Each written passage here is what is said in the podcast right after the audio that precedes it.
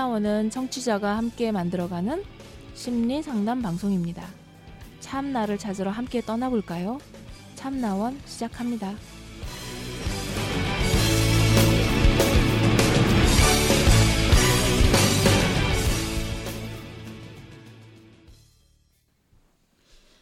네, 안녕하세요. 시즌 일곱 번째에서 30번째 에피소드를 함께하고 계십니다. 자, 이번 사연은 제가 읽어야 될 것 같아요. 음, 왜냐하면 아주 거친 욕설도 나오고 그러기 때문에 어, 이 쌤은 잘 못 읽으실 것 같습니다. 제목이 재작년 때 몰지각한 선생님 때문에 제목은 점잖해요. 음. 제가 현재 18살인데 이 글을 쓰려고 17살 때인 작년에 중학교 3학년 때 그때 또 다른 몰지각한 개쌍년 선생님 때문에 피해를 봤다고 쓰려고 했는데 이제 와서 씁니다. 재작년 때 또 다른 몰지각한 개자식 중3 담임 선생님 때문에 모진 최대의 굴욕을 치렀습니다. 초등학교 때 아우를 위하여에 나오는 영래 같은 정모 씨가 위키백과 드라마에 있는 잘못된 문서처럼 필자를 뒤바뀌게 만들어서 더욱 곤란하게 만들었는데 그 선생님은 작은 고추가 맵다는 말을 모르고 그냥 눈 감아 달라고 그랬으며 철없는 장난이라고 그러셨습니다.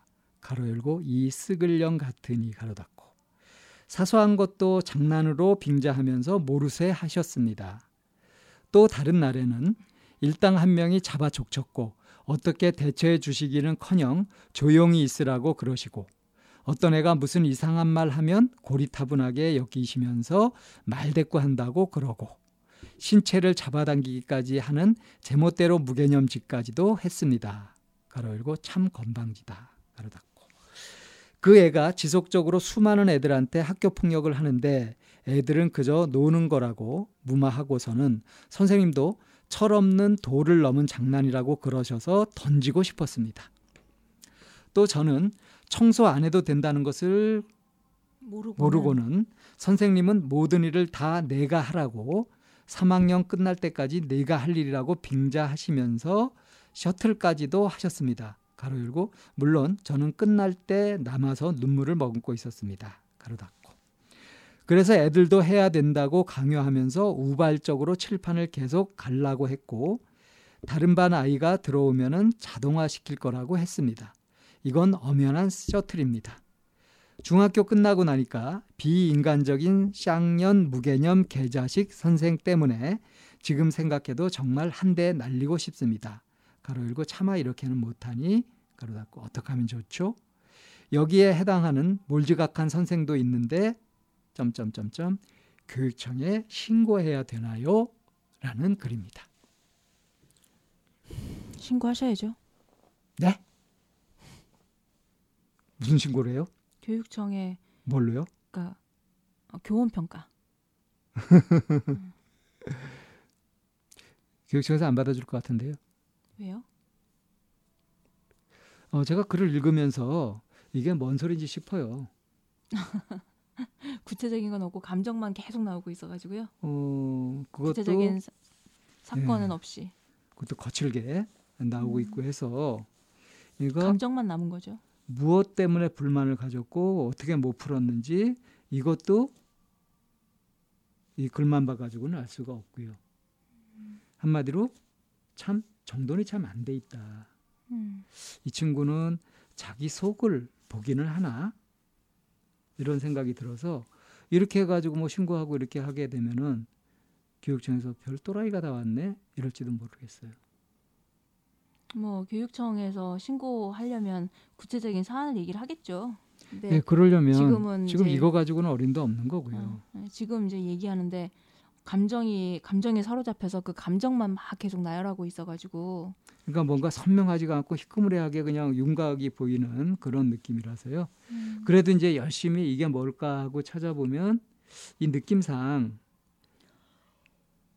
어, 이 친구가 뭐 이렇게 환영받거나 뭐 그런 건 아닌 것 같고 인정받거나 그랬던 건 아닌 것 같고 누군가가 뭐 심한 장난을 쳤던가 뭐 그랬을 수도 있고요. 그거를 애들도 그렇고 선생님도 그렇고 그 장난 가지고 뭐 그러냐 너 응? 그렇게 받아들일이 아니다 이렇게 했는데 그게 이제 어, 이 친구는 전혀 이해도 안 되고 납득도 안 되고 그래서 계속 불만으로 갖고 있고요. 근데 그 그거를 그 자리에서 이렇게 터트리지도 못했고 그래서 혼자서 궁시렁궁시렁 되는 그런 분위기예요. 그러니까 아무에게도 이렇게 보호를 받지 못하는 음. 음, 뭐 그런 상황에 번번이 이제 놓이게 됐고 그런 상황을 선생님들은 보면서도 적극적으로 해결하려고 하는 것이 아니라 그냥 장난처럼 이제 해서 별 문제화 안 하고 그냥 넘어가려고 하는 태도에 화가 난 거예요. 그렇죠. 음. 이 친구가 지금 보면은 외톨이 아니겠어요? 음. 외톨이. 그야말로. 그러게요. 외톨이가 주로 뭘 하게요? 뭐 하는데요? 공상, 망상. 아, 남는 게 시간이라. 음, 근데 이렇게 부정적인 생각을 계속 하고 있으면 점점 괴로워지거든요. 근데 자기가 괴로워지면은 그걸 감당할 수 없으니까 뭔가 뭔가를 만들어야 돼요. 이걸 탓할 수 있는 어떤 대상을 만들어야 돼요. 희생양이라고 하죠. 그게 지금 이제 자기가 경험했던 이게 다른 애들을 뭐라 하는 게 아니라 그 선생님 교사한테 지금 그러니까 그 밑에는 계속 이 친구가 깔려 있는 거는 보호받고 싶어요죠. 어, 내 편도 좀 들어주세요.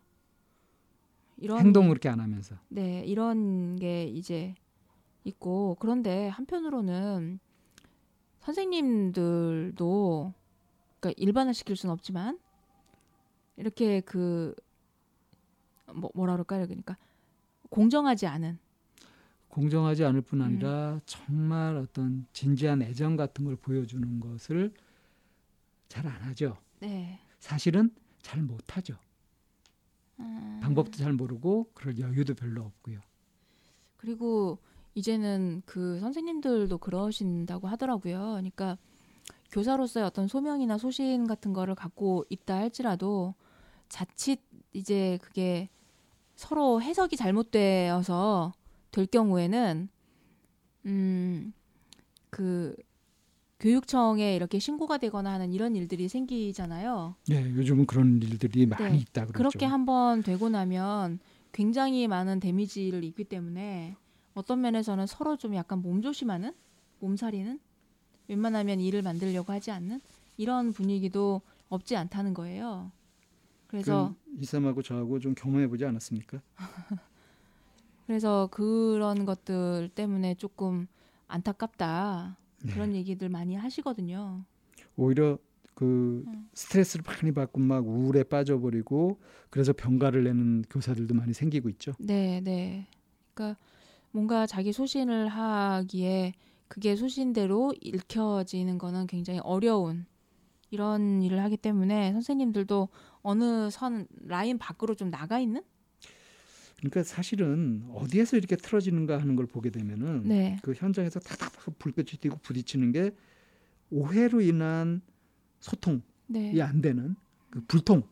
네. 그래서 오해가 생기고 그러면서 갈등의 골이 깊어지고 그걸 풀지는 못하고 음.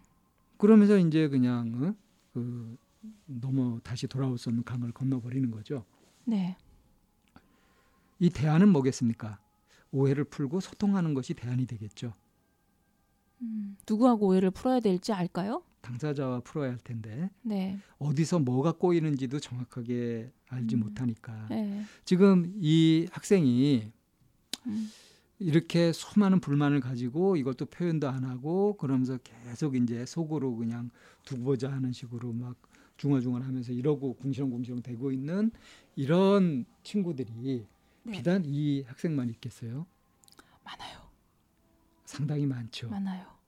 그러니까 이렇게 속으로 궁시렁궁시렁 하는 친구가 많다는 거는 음 그러니까 한편으로는 왜 뭐가 좋은지 뭐가 싫은지 뭐가 옳은지 뭐가 나쁜지에 대한 이거는 어잘 보이잖아요. 네. 그런데 그 한편으로 학생들은 되게 수동적이고요.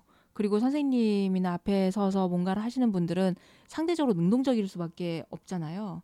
그래서 그 선생님들의 행동이나 이런 거에 학생들의 시선은 이제 꽂히기 마련인데 그 행동이 뭔가 아이들에게 납득이 되지 않거나 뭔가 이해되지 않을 때 그럴 때 그 궁시렁거리거나 아니면은 불평불만이 쌓이는 경우가 훨씬 많단 말이에요. 제공을 한다는 거죠, 제 말은. 예, 그런 면이 음. 없잖아 있고요. 네. 음. 그러면 상, 우리가 이제 항상 얘기하는 거는 그 선생님이나 그런 걸 제공하는 그 사람을 바꿀 순 없죠.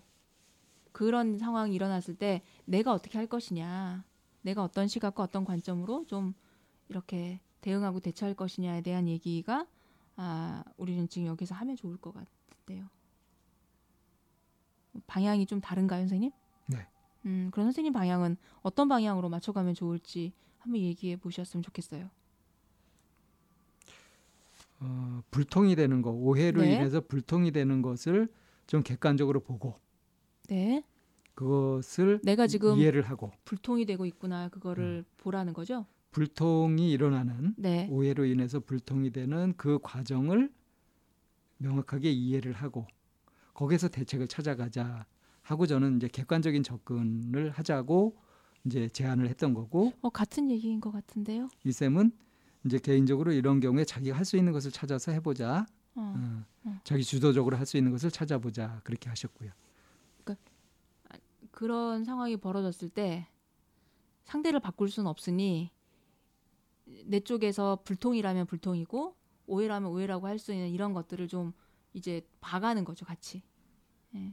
그러니까 그럼 여기 자- 사연자 입장이 돼 보는 거예요. 선생님 입장이 돼 보는 거예요. 사연자 입장이 되는 거죠. 예. 선생님은 선생님 입장인가요? 아니요. 음. 객관적인 입장이요. 객관적인 입장이라고 하는 건 무슨 어느 입장인 거지? 그러니까 이 불통이다 했을 때 이 사연자는 이래서 이렇게 느꼈고 선생님은 이래서 이렇게 행동했고 하는 상식적으로 이해될 수 있는 수준으로 이해를 해보는 거죠. 음, 그러면 출발해 보시죠. 우선 이 친구가 이 일어났던 일들을 막 이제 여기 보세요. 제가 다시 읽어볼게요. 자기가 이제 최대 굴욕을 치렀다고 하는 경험을 어떻게 썼냐면 초등학교 때 아우를 위하여에 나오는 영래 같은 정모 씨가 위키백과 드라마에 있는 잘못된 문서처럼 필자를 뒤바뀌게 만들면서 더욱 곤란하게 만들었는데 이게 지금 뭔지 잘 모르겠고요. 그 선생님은 작은 고추가 맵다는 말을 모르고 그냥 눈 감아 달라고 그랬으며 철없는 장난이라고 그러셨습니다. 그러고서 이 쓱을령 같은 일 했단 말이에요. 이게 도대체 무슨 일인 거죠? 그 우리가 우선 모르는 제가 모르는 모르는 게 뭐냐면 어, 여기 아우를 위하여에 나오는 영래 같은 정모 씨, 어? 필자를 뒤바뀌게 만들면서 더 곤란하게 만들었는데 이게 무언 소리인지 이걸 모르니까.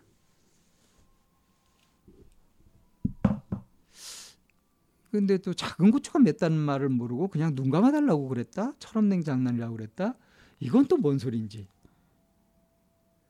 도무지 알 수 없는 소리예요. 그 황석영의 아우를 위하여라고 하는 책이 있어요. 예, 어, 황석영의 네네. 음, 그 그러니까 우리가 이 황석영의 아우를 위하여가 이문열의 우리들의 일그러진 영웅하고도 좀 비교가 되는 모양이에요. 음. 음, 근데 여기에서 뭐 영래 같은 정모 씨가 어? 잘못된 문서처럼 위키백과 드라마에 있는 잘못된 문서처럼 필자를 뒤바뀌게 만들면서 더 곤란하게 만드는데 누가 그 뒤바뀌게 만들었고 누가 어떻게 곤란하게 되었다는 건지 예, 매매 모호해서요. 그 아우를 위하여의 그 뭐지 영래가 주인공인 거예요. 영래가 주인공이고요. 네, 근데 정모 씨는 또 뭐예요? 글쎄요. 정모 씨는 누굴까요? 그러니까 우리가 그걸 잘 위하여 몰라서. 나오는 그 주인공 주인공 같은 정모 씨가 네. 필자를 뒤바뀌게 만들면서 뭐 이, 런 것들 이게 도대체 무슨 일이 있었는데 이렇게 아, 한, 한 우리가 건지. 무식할 수 있지 지금. 예. 근데 이렇게 써놓으면 이거 다 알아보나?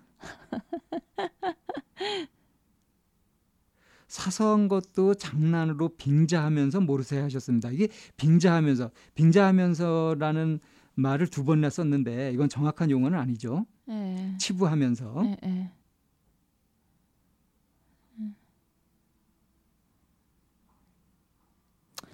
어렵네요. 음.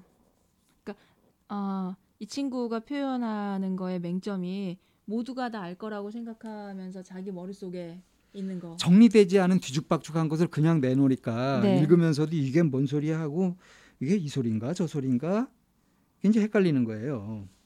음. 근데 이제 이렇게 나오는 것에 어떤 일이 일어났는가 하고 짐작할 수밖에 없는데 네.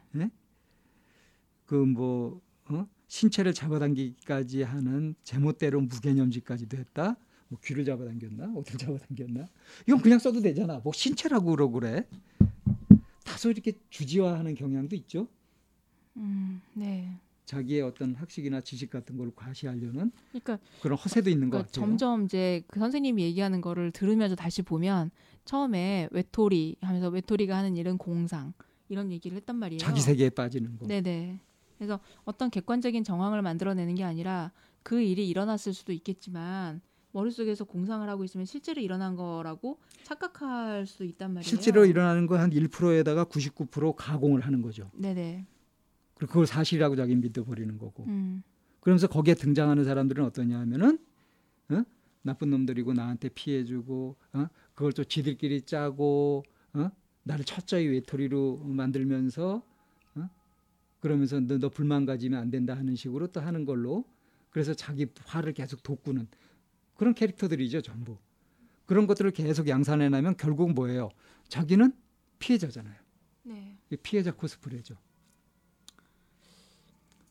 근데 여기다 이제 지적 허세도 좀 있는 것 같아서 예를 뭐 어떤 신체를 잡아당기지 않은 뭐 아, 무개념 뭐 이런 말까지 쓴단 말이에요. 말을 이렇게 왜 어렵게 해? 책을 많이 읽긴 있나 봐요. 근데 자기 생각이 제대로 정리되지 않은 채로 생각을 정리하는 법을 모른 채 책을 많이 읽게 되면은 이것처럼 위험한 게 없어요. 김지아나 이문여처럼 돼요. 그 책을 더- 어, 뭐, 어, 네, 그러, 그러, 그렇더라고요. 그러니까 사회 이해 능력하고 좀 동떨어져 버리는 거죠. 음, 저는 진중권도 그런 쪽이라고 보는데 뭐 굉장히 막 그 말을 현학적으로 막 굉장히 어렵게 하잖아요. 근데 내용 들어보면 내용이 없어요. 실속 있는 내용이 없어. 그래서 뭐 어떻게 하자는 건데 이게 없어요. 이 친구도 그래서 무엇에 분노하고 있는 건지 뭘 어떻게 고쳤으면 싶은 건지 그 방향이 뚜렷하지가 않아요. 근데 보통 우리가 이제 분노하거나 화를 내거나 하는 이런 경우에 보면 내가 무엇에 분노하는지 알고 있으면 그 분노를 해결하거나 스스로 이해하거나 해소할 수 있거든요. 정확하게 알면 네, 근데 그 음. 분노를 수 정확하게 있죠. 모르면 그 분노가 계속되는 경우가 되게 많고 분노가 분노를 양산하는 그래서 폭발하면서 그냥 애꿎은 것에도 네. 어, 분노를 폭발해버리고 하죠. 비인간적인 쌍년 무개념 개자식 선생이라고 했어요. 아니 자기하고 보는 관점이 다르다고 해서 그래가지고 아 그거 심한 농담일 뿐이야. 네가 이해하는 식으로 했다고 해서 엄청나게 분노를 하고 어? 이렇게 비인간적인 이, 이거다라고 그 뭐 신체 일부를 잡아당겼다 이게 셔틀이다 뭐 이래가는 거 네가 끝날 때까지 다 해라 이렇게 했던 거 뭔가 굉장히 억울했던 모양이에요. 네. 그럼 억울해하는 자기 자신의 마음을 어떻게 다스려야 되는데 이거 분노를 바깥으로 향하면서 네 탓이야 하고 있잖아요. 네. 자 그래서 만약에 이 사연을 쓴 분이 이 방송을 듣는다면 제가 꼭 권하는데 상담하러 오세요. 잘해드릴게. 이 친구가 꼭 상담, 인간적으로 잘해드릴게요. 상담을 오게 되면 어떤 부분에 포커스를 맞추고 싶으세요? 우선 명료화해야죠. 그렇죠. 그러니까 어떤 부분들이 분노하는 것인지, 뭐가 그런 것인지, 그게 정말 그렇게 생각할 만한 것인지 차분하게 살펴보도록 하는 것부터 이제 시작을 하죠.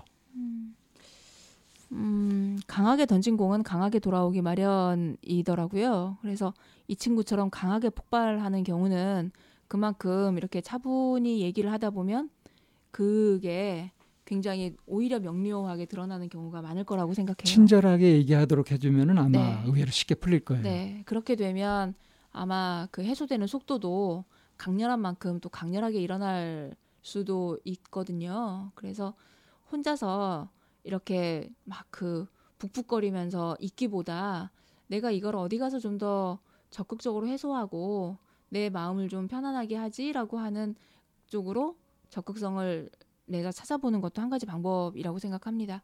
혹시 주변에서 이런 모습 보이고 있고 이 방송을 들으시고 있다면 한번 이런 권유를 해 보시면 나중에 두고두고 감사하다는 얘기를 들을 수 있을 거라고 생각해요. 에피소드 여기서 정리하도록 하겠습니다.